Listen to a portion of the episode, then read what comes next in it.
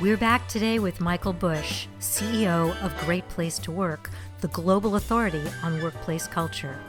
Previously, Michael was CEO of Tetra Tech Communications, a billion dollar global telecommunications infrastructure firm, and he was a member of President Obama's White House Business Council.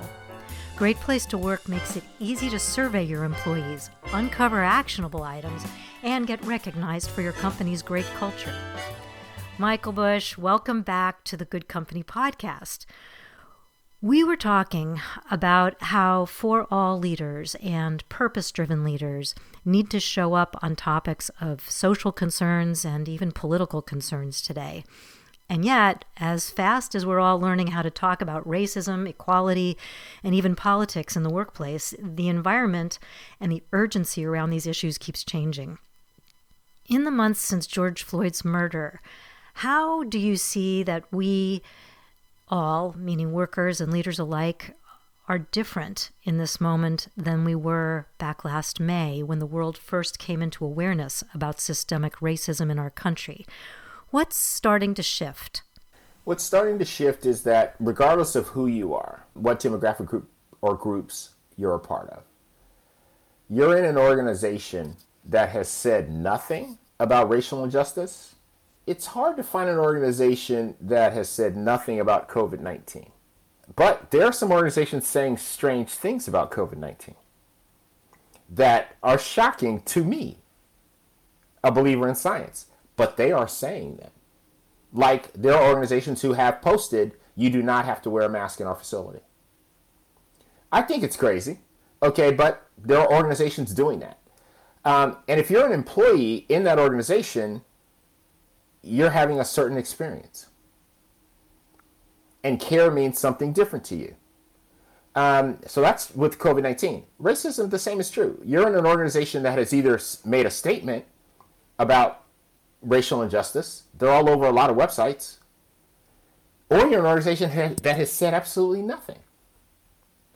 Well, there are people in every background and demographic group who have a reaction to that they have a reaction. So this is this is what people are actually living through um, right now today.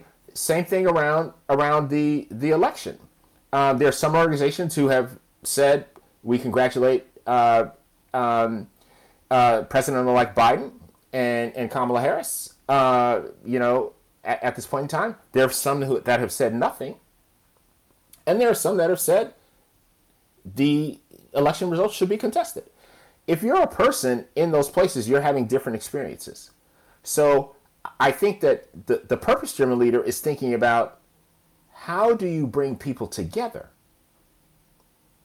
How do you bring people together? And, and so, again, it's back to the purpose of the organization, why the organization exists, what people need to be doing for each other, and what people need to be doing for the customer uh, and their communities. It's tying all of that together. And what's preventing us from doing this? Well, I think one of the things that's preventing people from doing that is if they feel like they're having a different experience in life compared to other people, and therefore they aren't feeling the same. And the data says that some people get promoted at a far higher rate than others the data says men make at least 17% more in an equivalent job than a woman. So the data says I can keep going. Things are not equitable. This is without COVID 19 and without George Floyd's murder. So purpose driven leaders are leaders who can say, we know there's a problem with pay and we're working on that. We know that COVID 19 is real and here's what you should do to take care of your family. And what you say now, if you say wearing a mask is up to you, you are communicating through a political lens to most people. Now, they may agree with you, but you're using a political lens. You're certainly not using science. I defy anyone to say that science says that, that, that you should do that. Well, employees are smart. They read, they understand, you know, what you're signaling.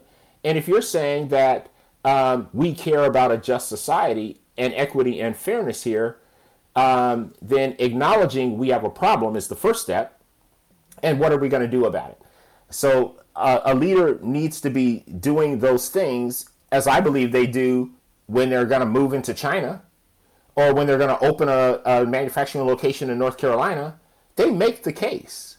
They talk about what this is going to do for the customer, what this is going to do for employees, how this is going to help the organization fulfill its purpose. They need to do the exact same drill and same steps around these matters. So business is uncomfortable, you know, in, in, in many ways. So one of the things that's uncomfortable is talking about health. Another thing is comfortable is talking about mental health. A lot of companies don't want to talk about mental health. You, you know, they, they, which I think is a mistake, but they don't want to talk about it. A lot of companies don't feel like the financial well-being of their employees. They should talk about it. That's your business. I think that that's people need help. A lot of people, just like they didn't learn about Black history, they didn't learn how to balance a checkbook, and they didn't learn about credit cards and what the credit card game is all about. So I believe we have a responsibility to do that because it's easy to do. So why not help people with their financial future um, by by taking on that responsibility of, of helping them and thinking about their total well-being?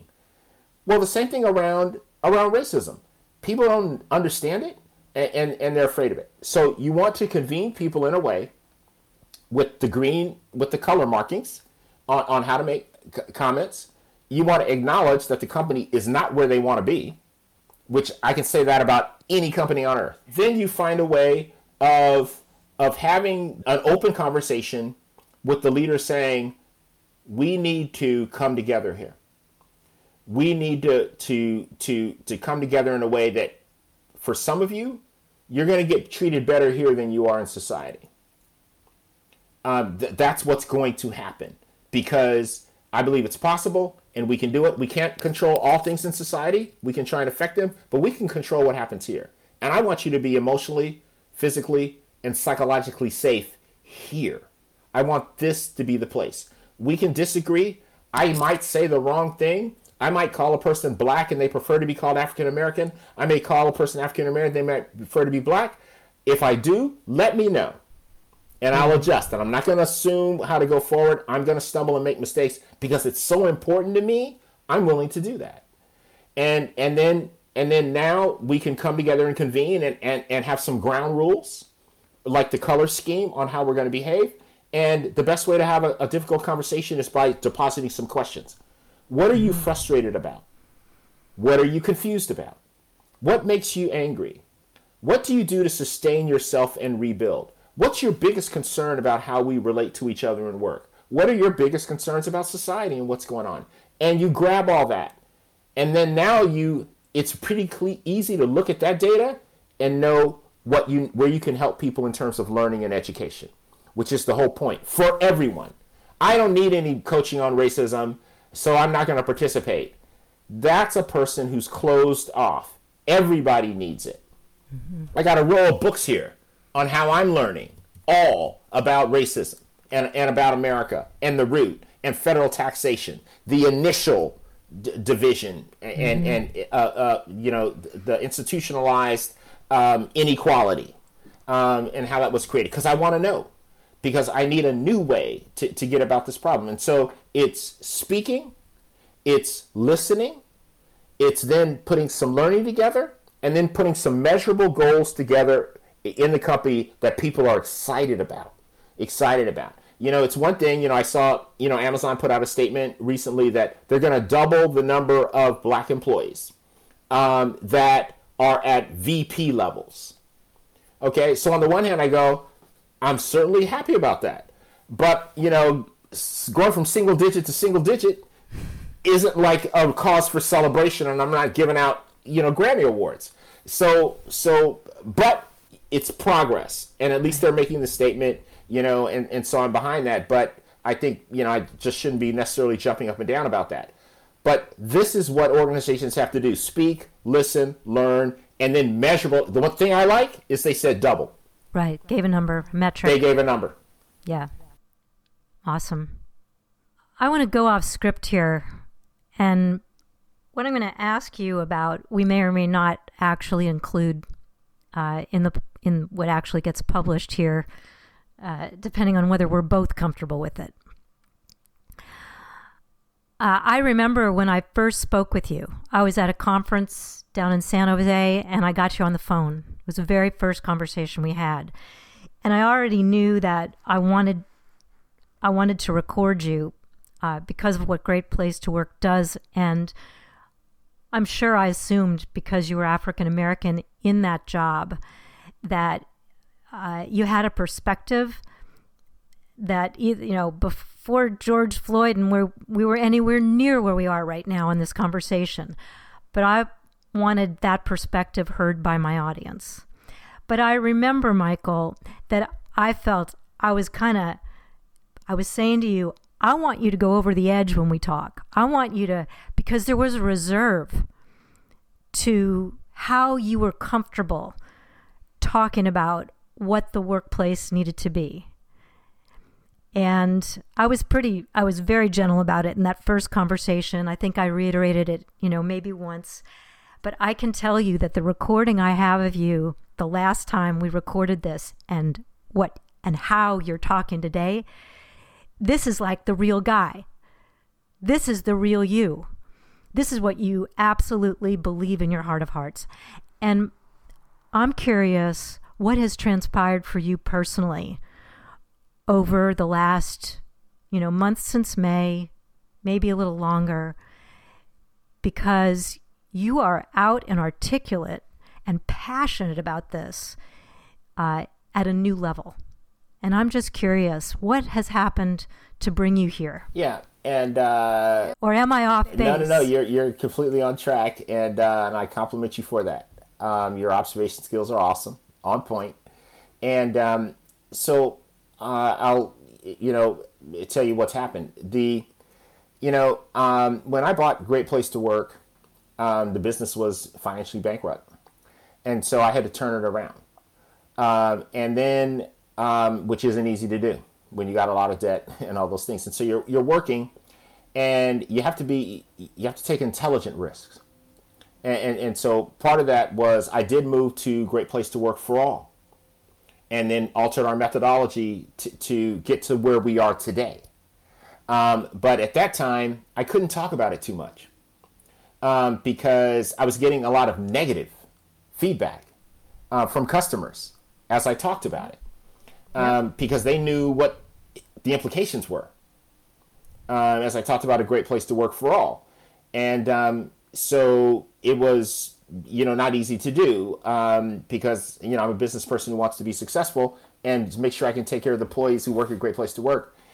Um, so it took me some time, number one, to get the company on on sound financial footing, and then it took me a while to get the algorithms right and and I did lose customers. I lose lost some of the biggest brands in the world. Um, by when making, you went to For All, when I went to For All in, in the algorithm, and they realized they knew they did they had a workplaces who were great places to work for some, great places to work for many, but certainly not for all because we do a demographic comparison of part time, full time, gender, job level, race. Um, we do, race. We do these comparisons and you see something that's very different um, uh, because we double click on the data. And, um, and so we had companies that were used to kind of an average comparison, which if you, on the average, you, you look at black employees in technology, they're having a great experience. The highest level of pride among any racial group is African Americans, have the highest level of pride for working at a tech company. Now, there's a historical reason for that. Why? Um, because for their families, it was they were growing up, it was to one day work at a company like that. It was to have a job at a company like that. That was success. You go to college and then you work for a company like that. So they were enormously proud because they were carrying themselves and prior generations on their back. But you ask that same person, are promotions fair here? And they will tell you no. The data changes instantly. Well, our algorithms go to the next, que- the next question. So take me to what changed for you. What changed for me was the this was always my plan uh, to to try and use data to show people that treating creating an environment that's a great place to work for all and then letting talent rule you're going to get a diverse environment because you're going to get rid of incompetent people who were in roles because of their bias, right, and replace them with the best of the underrepresented group. Any woman who gets to the top, the C-suite, is top talent because of what she had to endure to get to that point. Mm-hmm. And who did she replace? A less competent male, or she wouldn't have gotten there. I got all the data on what I'm saying now, and I'm not the only person with this research to show what's happened to GDP in the U.S. as women entered the workforce. It went from 500 billion dollars in 1960 to 14.4 trillion dollars in 2010. That's what happened with women coming in, not because anybody wanted them to, but Sandra Day O'Connor had a lot to do with it. And then and then Ruth Bader Ginsburg had a lot to do with it mm-hmm. by proving there was discrimination. As they came in, the talent just took over and rose to the top. And so America has thrived, you know, as a result. It's the ultimate diversity and inclusion story. Uh, of, of how diversity and inclusion drives economic growth. And what happened to the white men who were competent? They made tons more money. They still made way more than, than, than, women, twice as much. So, you know, that makes it clear. So, what happened f- for me is so when you met me and I'm talking to a group, I know it's filled with people who don't believe in Great Place to Work for All. It's people who are curious about it, and it's people who are committed to it. Any CEO from those three categories can probably describe three Michael Bushes. Because the ones who are committed, they get this and always have for the last four years. The ones who are curious get this. The ones that aren't get a more, hey, it's great for your employees and improve your employee experience. You know, it, it doesn't hurt your bottom line and um, and, and so on. They, they're not going to. Yeah, but get... I'm hearing something else. I'm hearing that partly because you got the company on track, but also probably for some personal reasons that might be related to external circumstances recently or not. But you've come to a place of redefining your market and being willing to slightly niche in on that which will be magnetized towards you yeah. and not worry about that which will not. Yeah. Which is a key strategy for every business leader to pay attention to because yes. there is no business that is all I don't know maybe DHL or FedEx or whatever but you know most of us that are in service related companies are not going to be all things to all people. Yeah. Ironically, we're not for all, even though yeah. our companies are. But that's what I'm seeing in you, Michael. I'm seeing uh, focus and a clarity about who you are, what great place to work represents, and a comfort level in being that. Yeah. That's well, yeah. I didn't think about it that way, Barbara, but because yeah, a few years ago I needed any business I could get. Um, now I am clear. Any anything I'm talking about, it's to the curious, open-minded leader or the one who's committed. And all all my content is only for those groups. You're right. But three years ago, four years ago, I'll take anybody. You couldn't take that. I, will take anybody. I'll take anybody. So.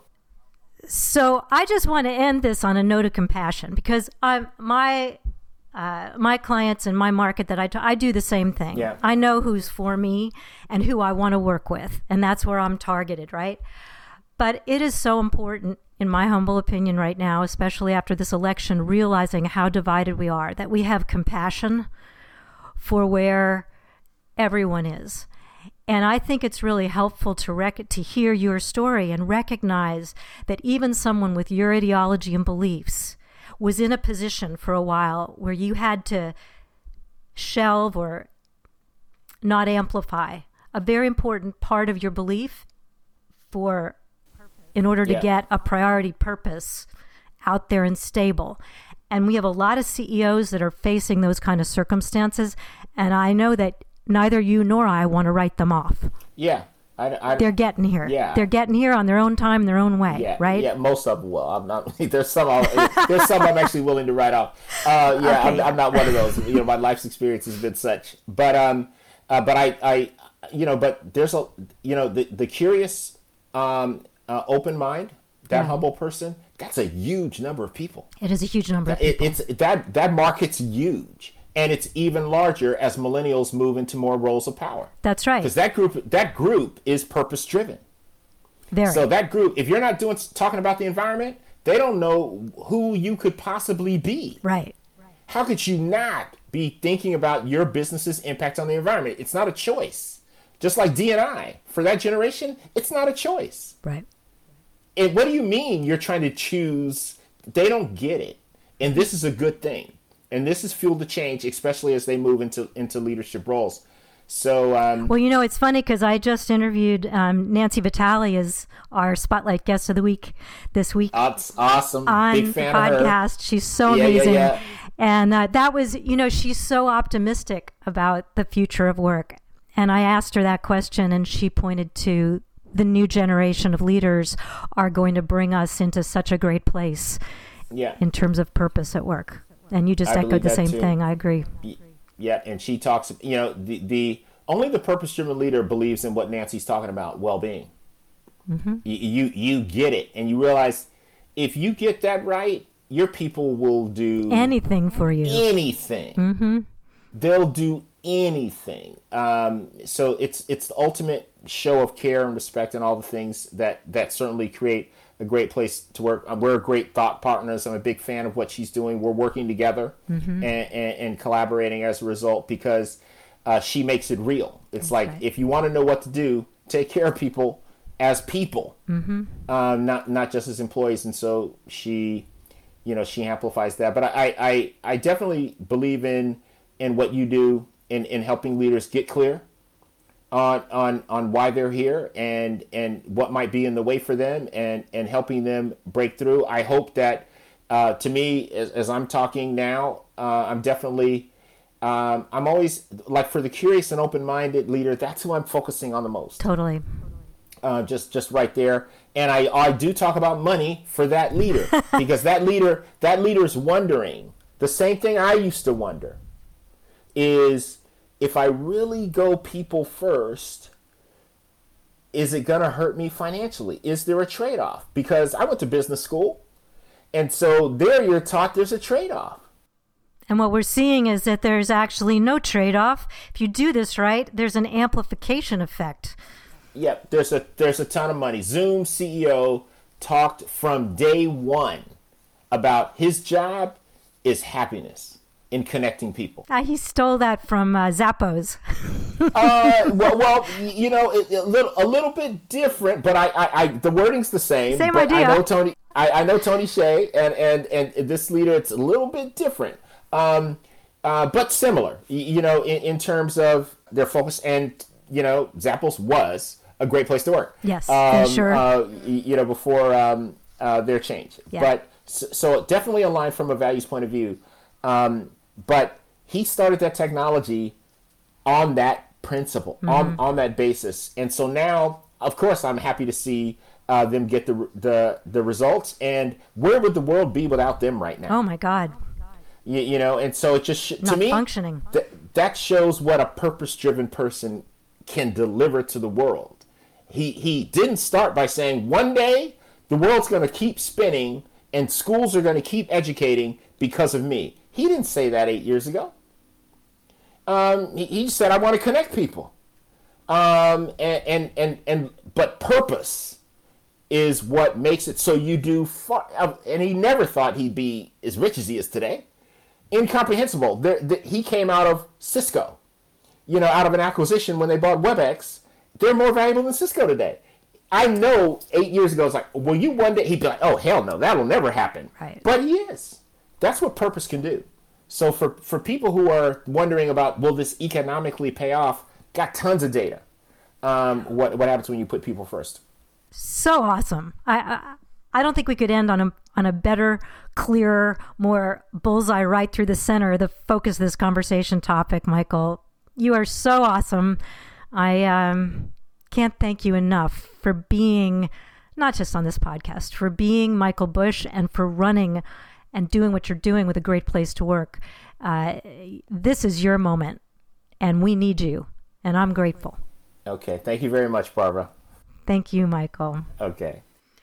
Huge thanks to Michael Bush for setting the example of a purpose driven leader and guiding us towards a positive future for all in these chaotic times. If being recognized as a great place to work matters to you and your business, the first step is to go to Great Place to Work and get certified as a Great Place to Work company. Again, that's greatplacetowork.com. If you like what you're hearing, you'll find all the Good Company podcast episodes on iTunes or your favorite podcast platform. If you're curious about working with me, send me an email, barbara at shannon-solutions.com. Till next time, stay strong and carry on. I'm Barbara Shannon, and you're listening to the Good Company Podcast.